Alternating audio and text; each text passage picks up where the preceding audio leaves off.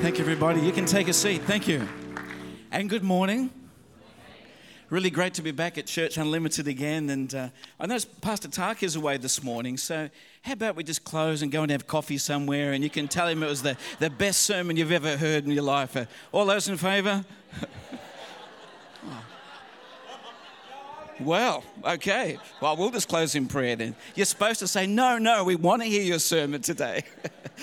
really, as I said, it's always great to be here, and I feel so at home here as well. Not just because I'm a great friend of your pastor, but because I love this church and the spirit of this church.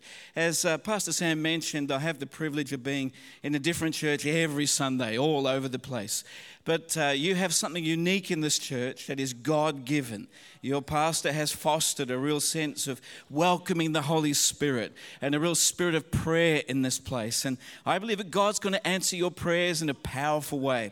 And as Pastor Sam mentioned, I was at New Zealand and beyond earlier this year and just loved it. It was uh, one of the most exciting, uh, God breathed uh, events I've ever been to. So I want to congratulate you. And you had the best choir I've ever seen anywhere. It's incredible the noisiest, naughtiest choir I've ever seen anywhere on the planet. Okay, I'm going to launch right, right into the message today. The reason is that you've got some Santa parade in the middle of town, and time's a bit limited here and there, so I've got to keep everything short. Okay, so you're ready for the scripture today. Uh, I want to turn your attention to a well known passage of Scripture that's found in the book of Isaiah. And I'll turn your attention to chapter 54, and I'll read in a few moments from verses 1 to 4. It'll be on the screen in a moment, but Isaiah chapter 54, and in a moment I'll be reading to you from verses 1 to 4. And the title of my message today is Do Not Hold Back there are some times when, when, when I go to churches and God puts a message upon my heart. And there are other times I know that I have a word from God. And today is one of those times when I feel like Jeremiah, his word is like a fire in my bones. So I want to encourage you today don't just listen to the man with the funny accent from the other side of the pond, but I want you today to really hear what God wants to say to you. I believe that this is a word for you and a word for your church today because you are on the verge and the precipice, I believe, of the greatest breakthrough that you have ever seen. I believe that with all of my heart. So the title is Do Not Hold Back. But just before I read the text today, let me just give you a little bit of background to the passage that I'm about to read. The people of Judah had been forcibly exiled to Babylon. But about 150 years before, the prophet Isaiah had written down prophecies that were going to be uh, powerfully relevant for the circumstances in which these people found themselves. And this shows us that the Lord is not caught unaware by the things that we are going through, but He always has the right word at the right time that gives us guidance and assurance at the critical moments of our life. And Isaiah initially prophesied that the people had deserved judgment because of their rebellion against the God. But then in chapter 40, everything changes. God announces something new and unexpected that they had been sufficiently punished for all of their sins. And God was about to powerfully intervene and miraculously lead his people back to their homeland and to a glorious future. And then, in vivid, descriptive, messianic chapters, Isaiah begins to prophesy about the atoning work of Jesus, who is portrayed as the suffering servant. But the people, the people hearing this word, were in a bad way. And before I read the text, let, let me just portray their mindset that, that Isaiah was prophesying to. They felt that their prayers weren't being answered. They felt that God's promises weren't being fulfilled. They felt like every year was a cruel repetition of the year before.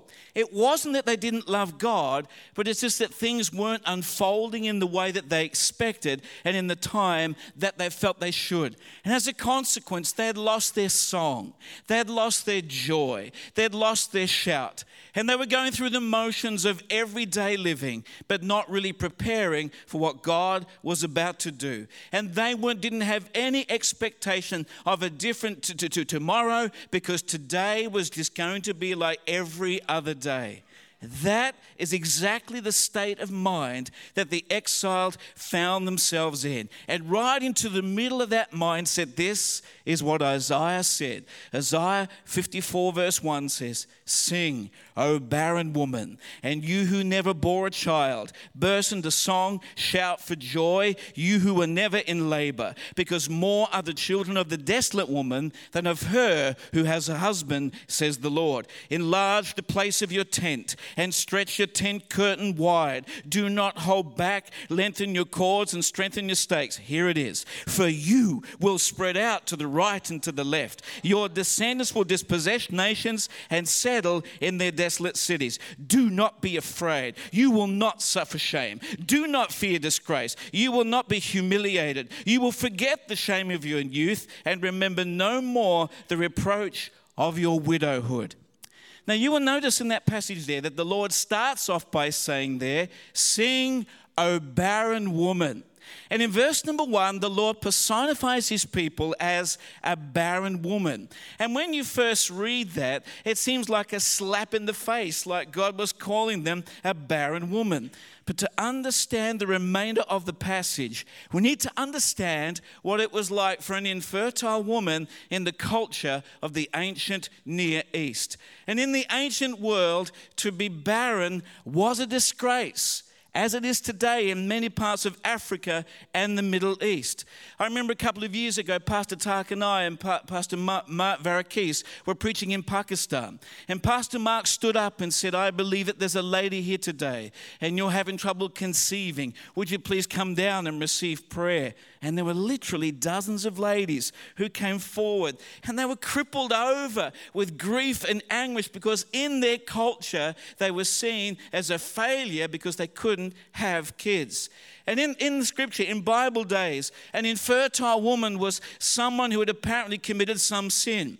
She was judged unworthy of having a child. And seeing other people bear children was a source of anguish and sometimes jealousy. A barren woman's life was one of regular humiliation. And you think in scripture of Rachel when she was consumed with jealousy over Leah and she went to Jacob and she burst out, Give me children or I die. Or you think about Hannah, intoxicated by sorrow, and she went to Eli because she was filled with anguish and grief. Or you think about Elizabeth, who was five months pregnant, and she said, The Lord has done this for me. He has shown me his favor and taken away my disgrace from among the people. And with all that background in mind, why would God call his people a barren woman? Well, as we begin to work through this, uh, this, these words today, you, we, we forensically work out that that is how the people were feeling about themselves. In verse number four, they felt disgraced. In verse number five, they felt unmarried. In verse number six, they felt rejected, deserted, distressed. In verse number seven, they felt abandoned. They felt unloved. And putting all those feelings together, we come to one glaring conclusion that the people in exile felt just like a barren woman. They were exiled, they were enslaved, they had no answers to prayer, they had no fulfillment of the promises of God, they had no hope of a meaningful future. They were saying, We are just like a barren woman. Sometimes, friends, we can feel exactly the same way. We can be crippled by this overwhelming sense that our lives are barren, that they are not making any difference. Barrenness in our marriage, barrenness in our business, barrenness in our witnessing. And God seems distant and detached. We're not getting answers to prayer, we're not seeing the fulfillment of the promises of God. We've got no hope of a, diff- a different future because today is just like every other day and we're trapped in this endless circle. And if you feel like that today, I want you to listen to what the Lord spoke to these, these people in that day.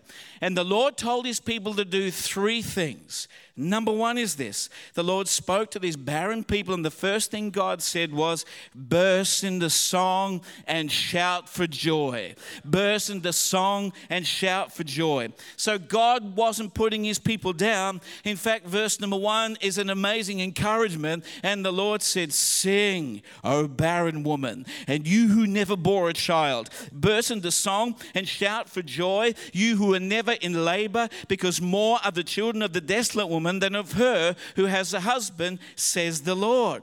So the Lord spoke right into the reality of how the people were feeling about themselves. And here it is He was going to turn the very thing that was a source of crushing pain into a source of erupting joy.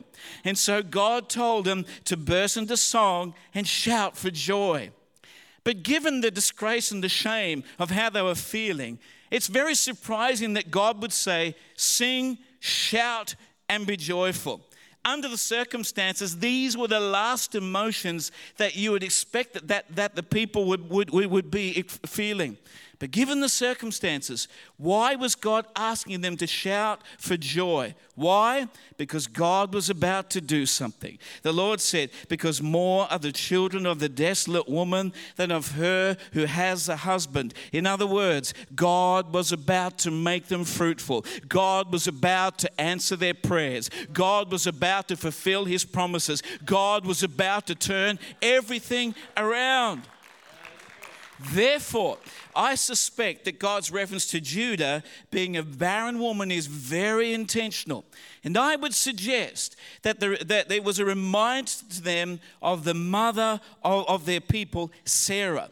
Sarah, or Sarai as she was known, was barren and she was unable to conceive until the Lord divinely enabled her. And in so doing, she became the mother of their nation. By the enabling of God, Sarah gave birth to the promise Isaac. Isaac and, Re- and Rebekah produced Jacob. Jacob produced the 12 sons, which became the tribes of Israel. These people became a people through a barren woman. Abraham, even though he was past the age of procreation, and Sarah was past the age of conception, Abraham was sterile and Sarah was infertile. But God enabled the impossible to become possible. God gave Abraham supernatural seed to produce life. God gave Sarah supernatural power to conceive life. And as you see in Hebrews 11 11, it says, By faith, Abraham, even though he was past age, and Sarah herself was barren, was enabled to become a father because he considered him faithful who had made the promise. So, what was the point of reminding them of Sarah's miracle conception? Well, if God, if, if the God of their father Abraham and their mother Sarah could enable the barren to conceive and from that conception produce a whole nation, then is he not able to come to a people in exile, a people without hope, a people who felt abandoned, a people who felt disgrace, and cause them to become exceedingly fruitful once again? But I believe that this is just more than an exhortation to believe that God can do these types of things. God was looking for a response of faith. He wanted these exiled people to deal with the implied doubt and unbelief that was inside of their heart. He did not want them to be like their mother Sarah and have cynicism and dis- disbelief inside of their hearts. He wanted them to get ready and respond to what God was going to do. And so he told them before the miracle had happened, sing, he said. In fact, burst into song. And then he said, and shout for joy. Why?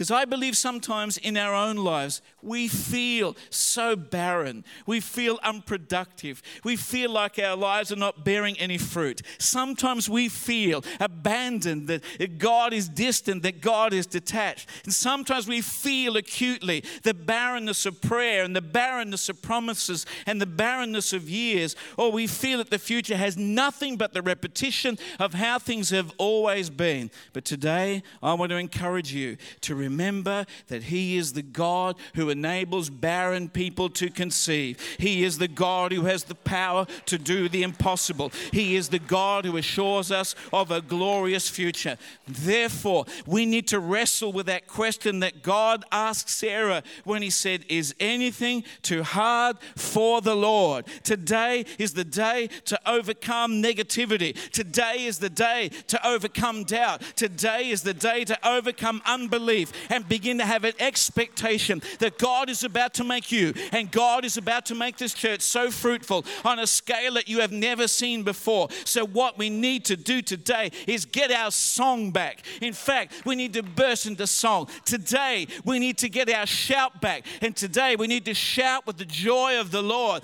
Today, some of us who are feeling barren need to believe this is the day when God is going to turn everything around, that I will no longer be barren but will produce the fruit of what He wants to do inside of my life. So today, in the name of Jesus, I'm speaking over you today. Let your song be restored. Let your joy be restored. Let your shout be restored. And I'll tell you why. Because God is about to do something inside of you like you have never seen before. Prayers are going to be answered, promises are going to be fulfilled. I believe that God is about to do amazing things. So, Church Unlimited, today, sing. Oh, today shout. Oh, today let the joy of the Lord burst up inside of your heart. Num- number two, the second thing that God told his people to do was this He told them to prepare for an expansive future. Or in sub subtitles there, enlarge the place of your tent. Church Unlimited, hear me today. You need to get ready for what God is about to do in your life. You need to get ready for an expansive future. Now, in the culture of the day, it was the woman's job to erect and maintain the tent. There's a sermon there, but I'm not going there. So, in anticipation of what God was about to do, he instructed the barren woman while she was still barren to get ready for increase. He told her before the miracle had happened, you need to take action. You need to do all that you, you, you, you can do. The miracle hasn't happened yet, but it is going to happen. But God spoke to her even in her barrenness in verse number two and said, Enlarge the place of your tent and stretch your tent curtains wide and do not hold back. Lengthen your cords and strengthen your stakes. Why? Why was God telling her to get her tent ready? Verse number three explicitly tells us For you will spread out to the right and to the left, your descendants will dispossess nations and settled in their desolate cities. To me, it was like the Lord was saying here if I drove out the Canaanites to give, give you the promised land, I can do it again. And I'm about to overthrow, defeat, and drive out every obstacle that prevents my people from living in the place where I want them to live. And where there has been emptiness in your life, I am about to fill it. And very soon, the Lord was saying, You are going to be bursting at the seams. And so the Lord was saying, in anticipation, anticipation, get ready and prepare. Hear me today, friends. I believe this is more than just a sermon. This is something God wants to say to you today. Church Unlimited, and in your own life, you need to get ready. You need to prepare. You need to get ready. You need, need, need to be prayer because God prepare because God is about to make you exceptionally fruitful. God is about to bless you. Now, of course, the people weren't living in tents by this stage. They're in exile in Babylon. So, what was the Lord trying to say? What, what, what was He trying to convey to them? Verse 2 give, gives us a clue. He said, Enlarge, stretch, lengthen, strengthen. God wanted them to get ready. He wanted their hearts, their minds, their faith to get ready. God wanted them to have enthusiasm, exuberance, and expectation. He wanted them to deal with their unbelief and their cynicism. The cynicism that says, oh, why should this year be any different than any other year? Why would tomorrow be any different from last week as well? He wanted them to get ready, He wanted them to, to prepare. Friends, today, similarly, we need to expand our tents. We need to prepare our lives. We must expand our thinking, expand our spiritual vocabulary, expand our life, expand our generosity, expand our relationships, expand our serving, expand our daily disciplines, expand our availability for God to use us, begin to expand our prayer, begin to expand our expectation, begin to expand everything in our lives and get ready for what God is about to do. And right in the middle of verse, verse number two, the Lord said, do not hold back, which is where I got the title of the message from today. I believe the Lord is saying it very loud here today. Do not hold back. There must be no delay, no hesitation, no procrastination. There must not be any limitation caused by our inaction. Don't limit God because we've failed to prepare for what God is about to do. Some of you have been anesthetized because of the pain of the past, and some of you perhaps feel so barren and you're sitting back, I want to encourage you today do not hold back, but begin to rise to what God has for you. Do not hold back taking courageous steps of faith. Do not hold back speaking words of faith. Do not hold back sowing seeds of faith. Do not hold back living a life of faith. Do not hold back doing all that is within your power to make a difference in other people's lives. This is not a time to sit in your tent. This is a time for action and activity to get ready for what God is about to do. Because there's a sobering implication in these verses here that a lack of preparation will produce a limitation to what God wants to do in and through them. So the Lord said, Get ready for an expansive future. And that leads me to my third and final point here today. The Lord spoke to these people who felt so barren. First thing He said was, Come on, get your shout back and get your song back. The second thing He told them to do was, was prepare. But the third thing the Lord told them to do was this Do not fear that the future is going to be a painful repetition of the past. He said, Do not fear that the future is going to be a painful repetition of the past. Verse number four reads, Do not be afraid, you will not suffer shame. Do not fear disgrace, you will not be humiliated. You will forget the shame of your youth and remember no more the reproach of your widowhood. Verses 1, 1 to 3 were like an explosive relief where God was promising them a glorious future. And God had been watching and waiting and wanting to bless them. And his initiative through the suffering servant that was portraying Jesus had atoned for all of their sins. But there was another major problem in the heart of the people. Not only were they filled with unbelief and cynicism about the future, they were also crippled by a paralyzing sense of shame and pain and regret over the past.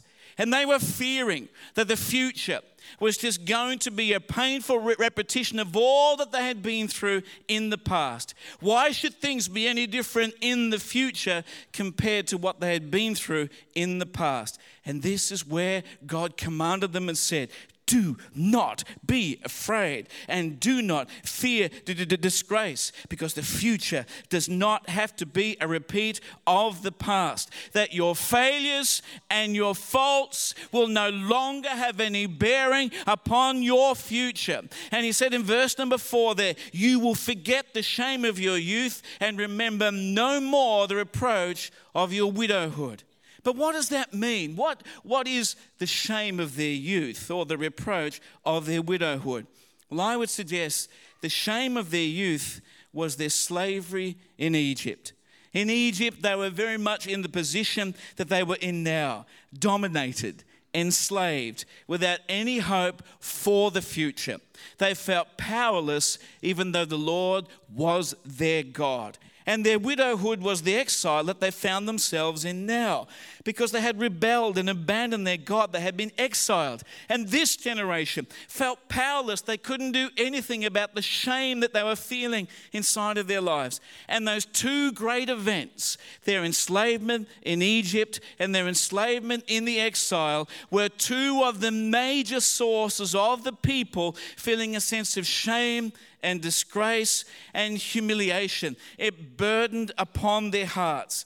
And yet, God spoke right into the reality of that. And He said, Choose not to fear shame any longer, because the Lord was saying to them, You are no longer going to feel disgrace. You are no longer going to feel shame. You are no longer going to feel humiliation over the things that you have done wrong. And the Lord was saying to them, The future is not going to be like it was in the past.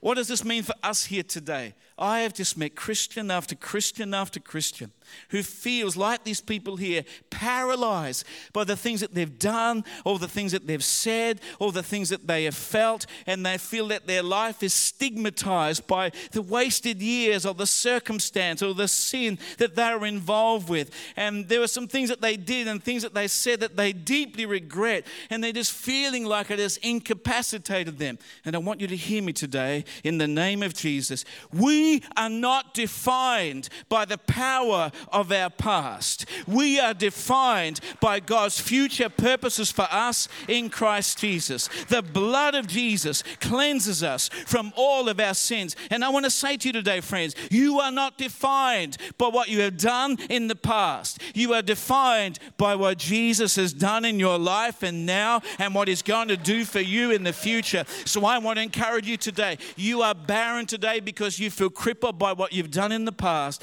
But I believe the Lord is saying to you, today is the day to begin to get your song back. Today is the day to begin to stir up that joy. Today is the day to begin to let an exuberant shout out from your heart because you will no longer be defined by that and your future is not going to be a repetition of your past because God is going to do something new and unprecedented and unparalleled inside of your life. So you need to get ready for what God is about to do.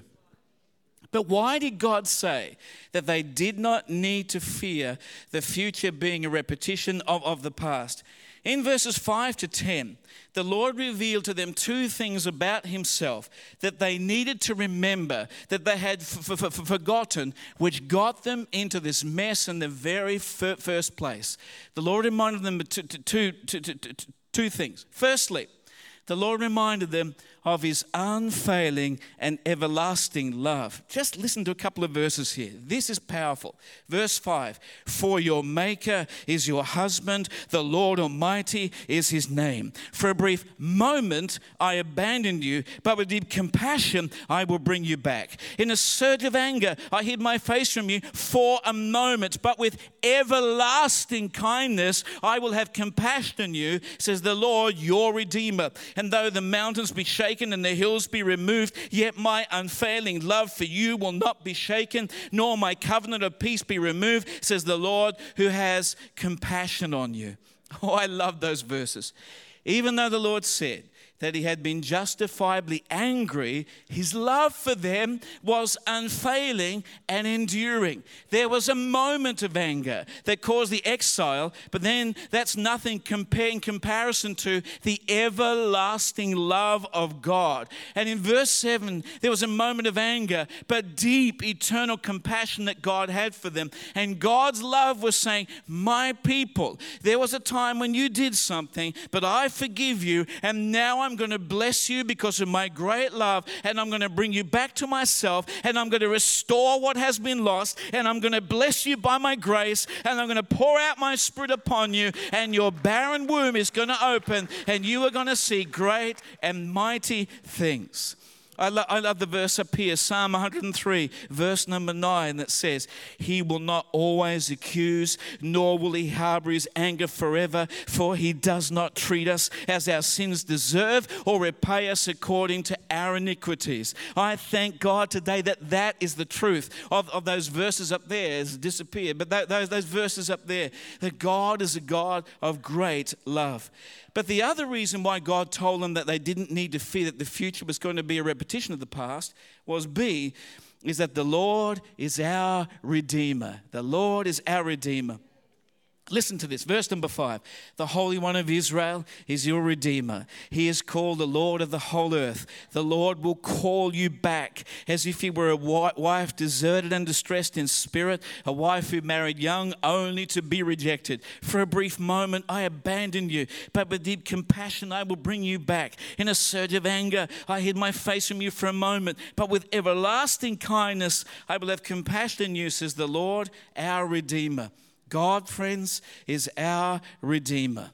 And this means that He will do all that is necessary to bring forgiveness and wholeness to His people, to bring them back to Himself, and to bring them back to His purposes for their lives. And as a Redeemer, what that means is that God restores our lives when we have failed, failed, and fallen. He is a God of redemption. He says, The Lord will call you back. He is a God of restoration. He's a God who restores people to Himself. He's a God who takes the broken pieces of fragmented lives and by His grace and by His Spirit, He brings them together and He blesses them and He makes them whole. And I want to say to you today, friends, some of you feel barren because you feel broken. You feel like your life is in a thousand pieces, but you need to remember today Jesus is our Redeemer, Jesus is our Restorer, and Jesus wants to touch you today and make you whole and make you fruitful on a a scale that you have never seen before. And maybe you feel the shame of things that you've been through in your life. And maybe you feel scarred because of problems that you've brought upon yourself. But I want you to know today, He is a God of compassion who will bring mountains down and will bring valleys up to get His people back where He wants them to be. So I believe today that the Lord is saying to you, and the Lord is saying to this church, even though you feel so barren in so many parts of your life, today is a day of change when He is going to make you exceptionally fruitful in his name. In conclusion, in case you were worrying, in, in, in conclusion today, so the Lord spoke to a people who felt abandoned, who felt disgraced, who felt humiliated about things that they had done. He spoke to a people who felt that they were so barren. And the Lord told them, in summary, to do three things. Number one, the Lord said, I want you to burst into song and I want you to shout for joy. Why? Because God was about to turn everything around. And today, friends, there's, there's, there's, there's some of you here today, you've lost your song. You no longer sing from the heart, you sing just going through all the motions. You need to get your song back today. There are some people who've lost their joy, that spontaneous erupting joy. Today, the Lord is here to restore your joy. Some of you have lost your shout. There's no longer that enthusiasm, that passion. God's going to give you your roar back today in anticipation. Before the miracle has come, you need to believe this today and go, Lord, I'm going to shout, I'm going to sing for, I'm going to sing, burst into song, and shout for joy. But the second thing the Lord said was, I want you to get ready for what I'm about to do. Uh, why? Because God is a God of His promises. And I, I believe this and I prophesy this this building will not contain what God is about to do. And even though you've got a great building and a little car park, it's not going to be big enough for what God is about to do. I just think God's going to do some amazing things. And thirdly, do not fear the future being a painful repetition of the past. And the reason is because God is a God of love and God is a God of redemption and God is about to turn everything around in His wonderful name. So today, I want to pray over you before I close and I hand back to Pastor Sam and we go and beat Santa uh, in town. I want us to take a moment to pray that God will just turn everything around in your life. I believe that. Would you mind standing with me, please? Sorry to wake you, but if, if you wouldn't mind standing. Just with every eye closed, please. I wonder how many people would say, say today, that word was for me. I've just felt so barren that God just, I love God, but He has just seems distant and it's like nothing was happening. And I just want God to do something in me today that I can get ready for what He's about to do. If you just feel that, that sense of barrenness today and you just want me to pray over you, just a prayer today would you please just let me know it's you that I'm speaking to? Would you mind just raising your hand and saying, Bruce, would you pray for me? Include me in this prayer. Great. Thank you. Wow. Thank you. You can pop them down again. Thank you. Just wondering if we could just all just lift our hands before the Lord. Out of all that I've said today, what was that, the one thing, the one scripture, the one thought that really spoke into your life today? What was the one thing that was the word of the Lord to you? Would you just take a moment just to think about that? Pray about that. Then I'm going to pray over you today in Jesus' name.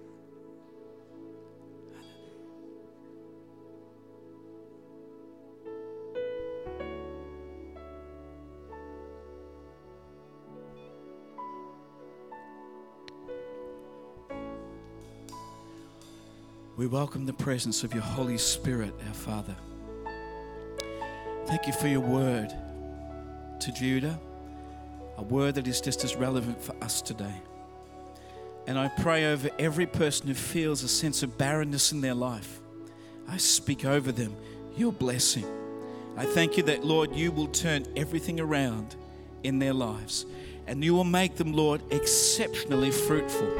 Give us wisdom to know how to respond, how to enlarge, how to, how, how to grow, Lord, how to respond to you. And I pray that, Lord, today you would touch people's lives. I pray you'd minister to people powerfully. Just turn everything around. I pray in Jesus' name.